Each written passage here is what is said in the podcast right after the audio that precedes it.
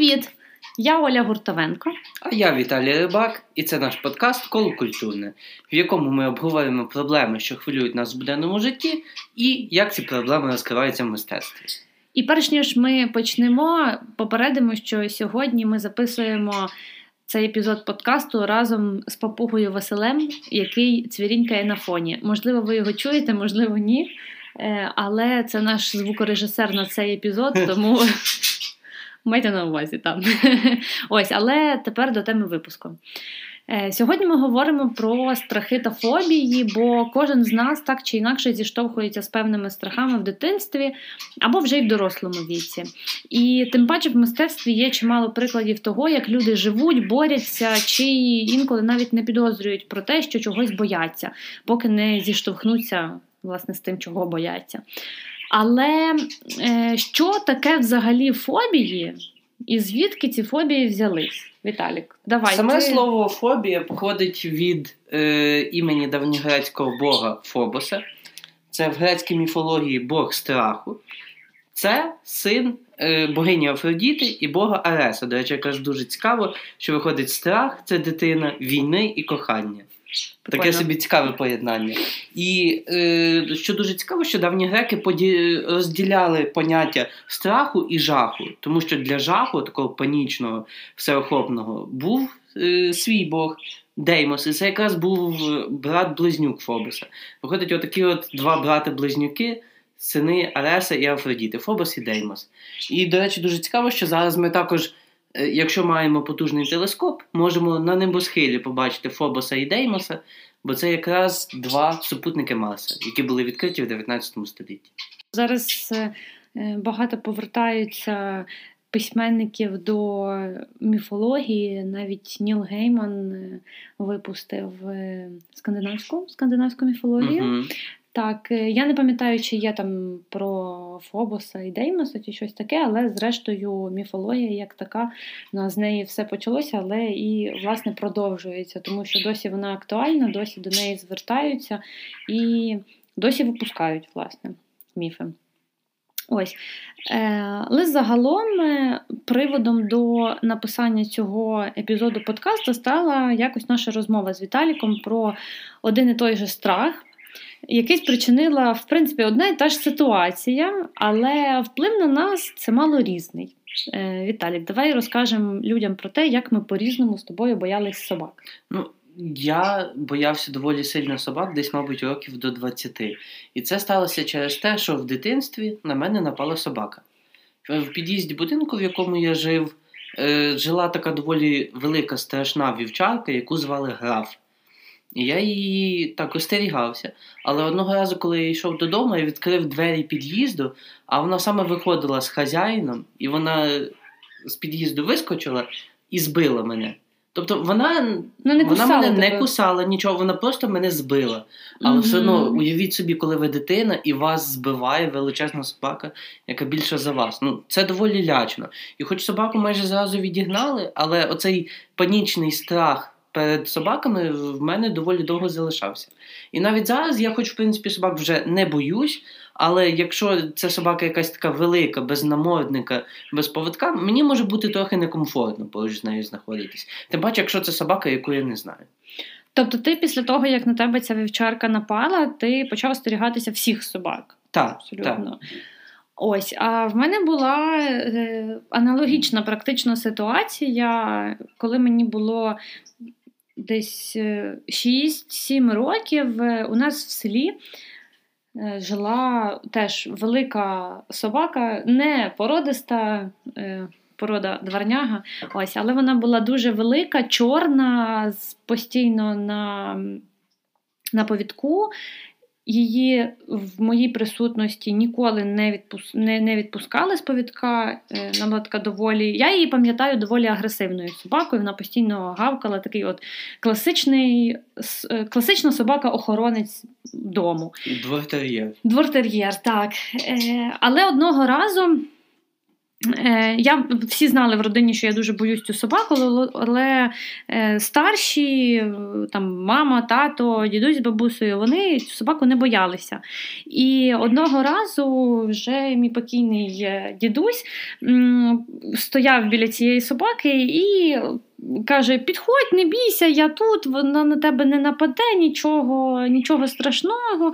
Я підійшла, і справді собака вела себе дуже спокійно, вона не гавкала на мене, вона взагалі мало навіть рухалася, вона просто просто стояла, щось там обнюхувала мене. Але в один момент я розвернулася до неї спиною. І вона наскочила на мене і поклала свої лапи мені на плечі. Тобто вона, якщо стала на ну, на дві лапи, піднялася, вона була такого ж зросту, як і я. Але виходить, вона на тебе не нападала, не вона нападала, тебе не валила. Ні, вона може навіть погратись хотіла. Ні, от така ситуація класична, як і в тебе. Мене ніхто не кусав, просто собака поставила свої лапи на мене, мені на плечі, але я дуже сильно злякалася. Е, Такий панічний страх, що зараз буде, я заклякла, але стояв поруч дідусь, він забрав собаку, все нормально. Знову ж таки, ніхто мене не вкусив, нічого, але після цього я почала панічно боятися тільки цю собаку. І мій страх і паніка на інші собаки взагалі не поширилася. Тим паче, що тоді я жила в. Е, в Хмельницькому в будинку, де в багатьох моїх друзів, знайомих були собаки, ну як двір багатоквартирного будинку. Люди виходять з собаками великими, маленькими, різних порід. Це могли бути бійцівські собаки, це могли бути якісь маленькі пікінеси, але ніколи я не боялася жодної з них. Але коли я приїздила в село, і доки була ця чорна велика собака, я не могла ходити біля неї. От навіть я знала, що вона на прив'язі, і вона не дістане мене, я все одно не могла до неї підійти ближче, там, ніж на 5 метрів чи 10 метрів. От. І, ну, звичайно, страх пройшов з тим, як собака старішала, вона вмерла, і і, і все. І, і разом більше... з нею страх вмер. І разом з нею вмер мій страх до неї. Так, ось. Однакова ситуація, зрештою, але бачиш, які різні, е, різні впливи.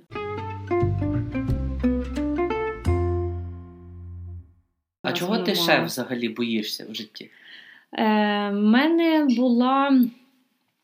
Е, дуже цікава історія. Я не знаю, чи це можна назвати е, страхом чи фобією, чи взагалі це цим було коли-небудь. Але я доволі пізно, як мені здається, вперше літала літаком. Мені вже було 23, угу. коли я вперше летіла літком до цього, я не літала, і в якийсь момент е, в мене було щось щось таке, що називають страхом польотів. Але я ніколи над цим особливо не задумувалася, боюсь я чи не боюсь. Е, було щось таке от невідоме, незрозуміле, ніби страх і ніби ні.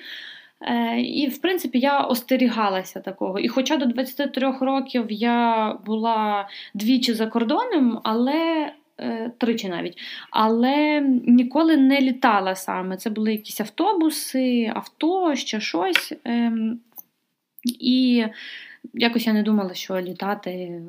Це безпечно, чи ще щось. Я бачила всі ці новини про те, коли літаки падають, про якісь несправності. І, звісно ж, тоді мені здавалося, що це супер небезпечно. Але потім якось я почула думку, яка, в принципі, в той же момент перевернула моє ставлення до польотів. І ця думка стосувалася того, що чому люди бояться літати, тому що люди не живуть в повітрі, люди живуть на землі. І повітря, хмари, небо це не природна, е, природна середа обітання чоловіка. Uh-huh. Якщо так сказати, ось і саме тому страшно, тому що ти коли в повітрі, ти не можеш керувати вже своїм життям. Ти ти все, от ти просто віддав своє життя пілоту, літаку, і ти летиш, все, від тебе нічого не залежить. І саме тому це страшно. І після того я також зрозуміла, що. Про літаки частіше е, говорять в новинах, ну там, якщо стається щось погане, е, тому що це доволі незвично все-таки. І якщо порівняти кількість щоденних польотів, які відбуваються, е, і співставити з числом літаків, які падають, це. Якийсь там ну дуже дуже незначний відсоток в порівнянні з ДТП, які стаються щодня. І тому і тому це також на мене вплинуло. І, врешті-решт, я якось в той же момент, коли я почула все це і склала докупи 2 і 2, в той же момент в мене страх польотів зник. І вже коли я в 23 роки перший раз летіла, я вже не боялася цього, і мені навіть хотілося пережити цей досвід, бо мені здавалося, що це дуже прикольно. І що сподобався перший політ? Сподобався, дуже сподобався. І все пройшло чудово, і досі я не можу сказати, що я боюсь літати, бо цього немає. Це якось е, не почавшись, але минуло. Ось, а в тебе як? Ну от, е, от тут ти, до речі, дуже класно сказала за те, що ти просто подумала, що літак насправді набагато безпечніший, і тут хочу від себе сказати, що набагато безпечніший, ніж той же самий автобус, яким ти їздила так. за кордоном перші рази. Абсолютно. І я тут згадав, я ще коли був зовсім малий, там мені було менше двох років, навіть десь близько року, то я боявся власне якраз автобуса. На автобусі та, на автобусі я їздив до бабусі з дідусем, з мамою, і коли мене заносили в автобус, я сидів у мами на руках. То коли автобус їде, я боюсь. Мабуть, коли я дуже сильно боявся власне двигуна, коли він шумив, я боявся і плакав. Як тільки автобус стає, нормально, не страшно. Але тільки автобус знову рушає, я тут же починаю плакати. От така була історія, але якось я теж переріс цей страх. Це нагадує, як е, про ті самі літаки страшно страшний зазвичай не сам політ, тому що ти летиш і в принципі нічого не відбувається, ти нічого не відчуваєш. Як страшні і некомфортні можуть бути відчуття зльоту та посадки, коли ти фізично відчуваєш, як змінюється висота, як літак або набирає, або скидає її. Ну і коли вуха закладає від Так, і коли вуха закладає. От, власне, коли на тебе це впливає фізично, тоді ти відчуваєш, що щось відбувається не так. І так як з тобою це щодня не стається, щодня вуха там не закладають умовно, чи ти не змінюєш висоту настільки явно, щоб це на тебе впливало. Тому і така реакція загалом. Е, Ну, так само і страх некомфортний. В мене в дитинстві був страх темноти. Угу. В якийсь момент я просто зрозумів, що я боюся не темноти, а я бою, тому що ну, не можна боятися темноти. Темнота це щось нематеріальне. Е, але але ти боїшся того, що ця темнота може приховувати. Ти не бачиш, що є поруч з тобою, а там можуть бути якісь дуже-дуже страшні речі. Тобто, виходить, страх темноти це скоріше не страх темноти, а страх невідомості. І це теж оцей такий дуже некомфортний страх, страх незнання. Мені здається, що цей страх темноти класичний для дітей. Він у мене також був, але він в мене був в тому прояві, що я не стільки боялася. Темряви, скільки я боялася тіней в темряві. От умовно е, темна кімната, на дворі горить ліхтар, цей ліх... світло від ліхтаря попадає в кімнату, і від якихось звичних в день предметів від... падають якісь тіні, які моїй дитячій уяві створювали якісь е, страшні образи там якихось монстрів чи ще чогось, і мені більше мене більше страшили саме ці образи, образи і саме ці тіні, е, аніж сама темрява взагалі. Може, тому що це теж щось таке, що знаходилось в темряві, те, що створювалося нею, і те, що я не могла якось ні пояснити, ні раціонально зрозуміти, і не завжди навіть навіть я м, могла співставити, що якась певна тінь від цього предмета, вона от власне від нього, а не це щось просто таке вилізло з-за полиці.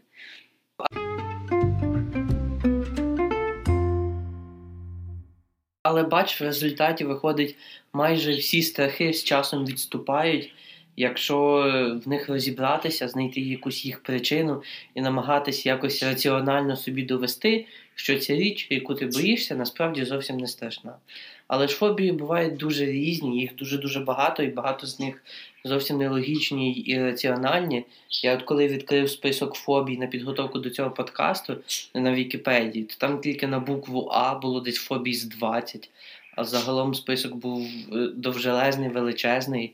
І люди, в принципі, мені здається, можуть панічно боятися майже будь-чого. Води, спілкування з іншими людьми, гострих предметів та дуже багато різних фобій, але давай поговоримо про деякі найбільш популярні і як mm-hmm. вони відображаються в мистецтві. І я почну з одного такого дуже цікавого фільму е, Похований заживо. Це mm-hmm. фільм про е, чоловіка, якого помилково ховають в труні, е, але він не помер, він досі живий.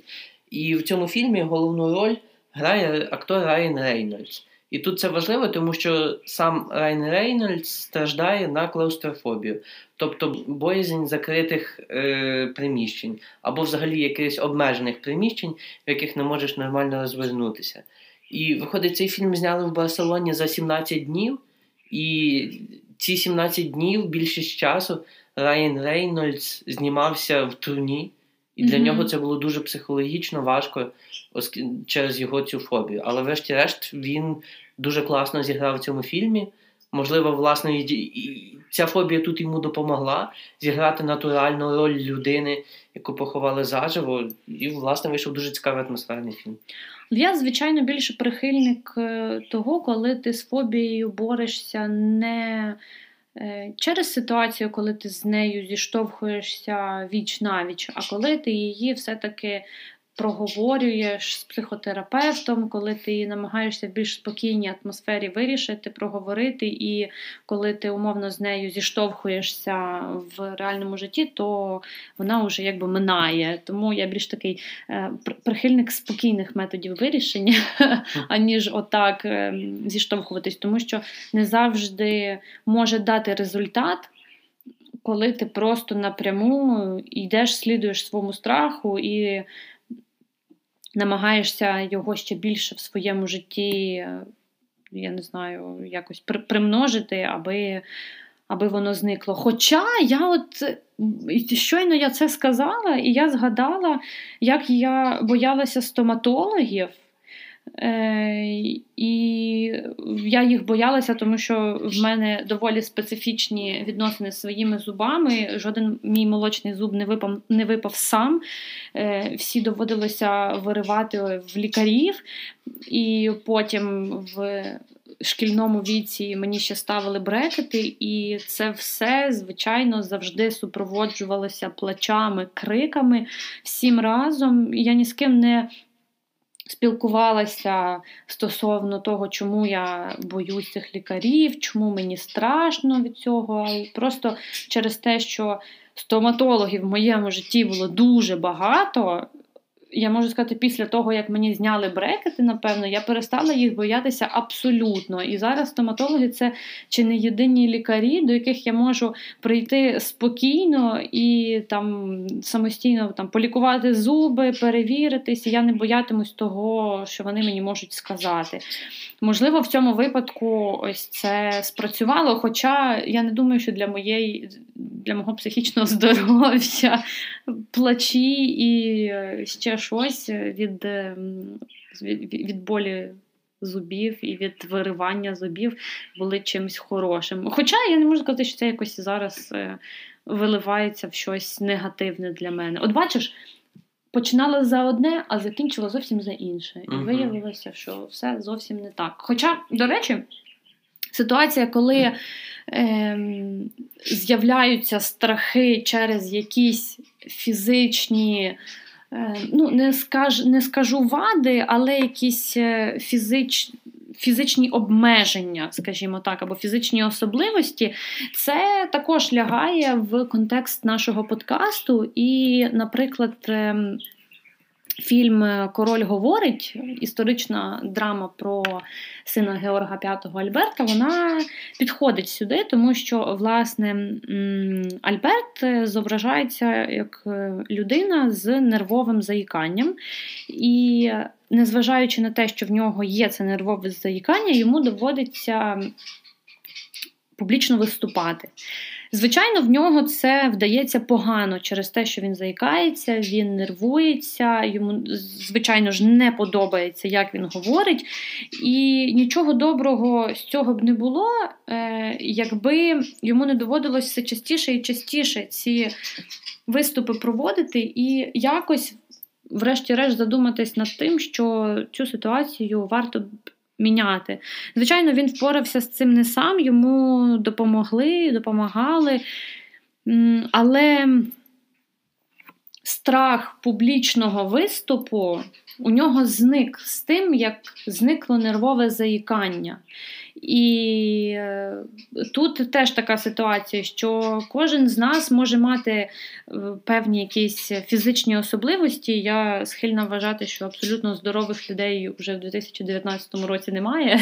У кожного є якісь свої моменти, які його хвилюють, але наш фізичний стан може впливати на те, що ми боїмось і чого ми не боїмось. І це не тільки йде про те, що умовно, якщо ти якийсь високий, широкоплечий, накачаний мужик, то тобі не страшно ходити ввечері по Києву. Е, ні, це і про такі речі, ось як ем, на прикладі фільму Король говорить.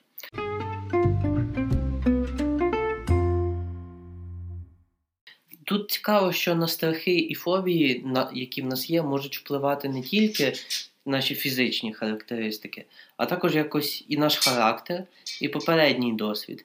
І дуже скажу, що, мабуть, немає е, або дуже мало людей з однаковим набором страхів і фобій. Mm-hmm. І тут е, мені згадується Гаррі Поттер, а саме твоя улюблена третя частина mm-hmm. в'язання з кабана, в якій так. вперше з'явився Богарт. Тобто привид, який, коли бачить людину, перетворюється на щось, що є для цієї людини найстрашніше. Mm-hmm. І там в кожного було своє. От, наприклад, е, Рон дуже боявся павуків. Е, вчитель е, темних мистецтв Люпин так. боявся місяця. місяця. Тобто, от реально в кожного було щось своє, і вони перемагали ці страхи колективно. Тому що тоді привид губився і не знав, на що таке страшне перетворитися, що могло би злякати двох зразу. Він не міг злякати двох зразу, він міг злякати тільки людей окремо.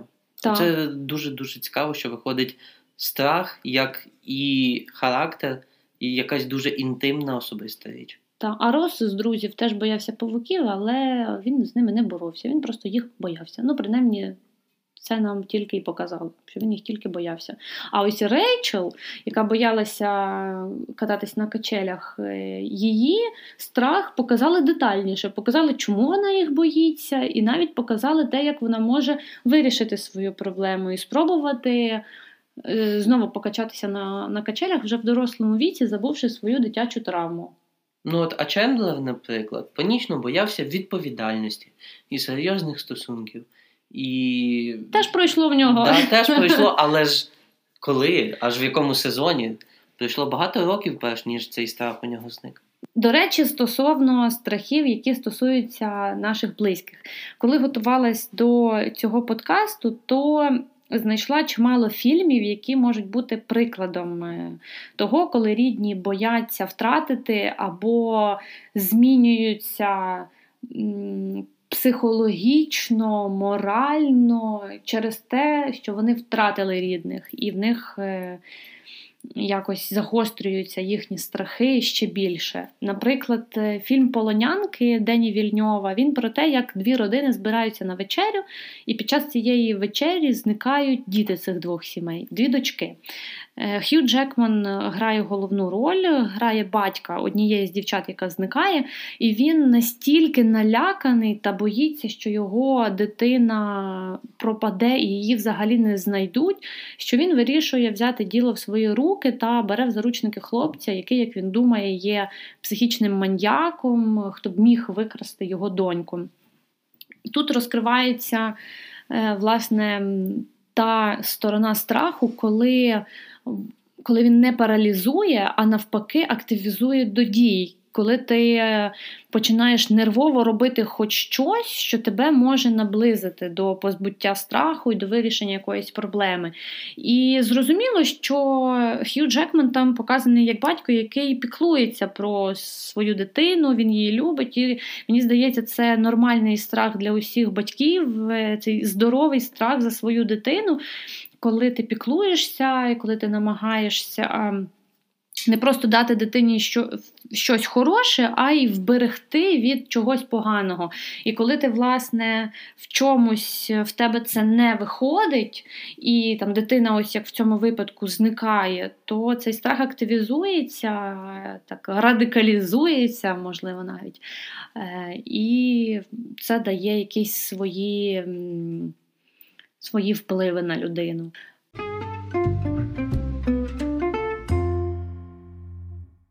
Схожий за проблематикою фільм е, Руйнація Жана Марка Валє з Джейком Джиленхолом.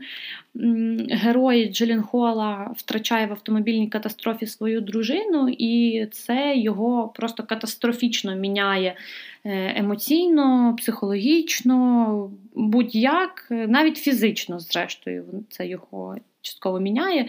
І також е, якось виводить страх втрати близьких, ця залежність від е, наявності в нашому житті близької та рідної людини. І коли це зникає, і коли людина зникає, тим паче раптово, коли ти не готовий, хоча, зрештою, мені здається, ніхто ніколи не готовий до, до такого. В випадку цього фільму руйнації тут уже страх показаний, який, власне, паралізує. Не фізично, звичайно, тому що герой е, продовжує жити своїм життям, але це, звичайно, вже зовсім інше життя. І мені здається, що так у всьому. І який страх чи фобію не візьми, в будь-якому випадку це якось впливає на наше життя, якось його змінює, і, можливо, навіть впливає та змінює життя людей навколо нас.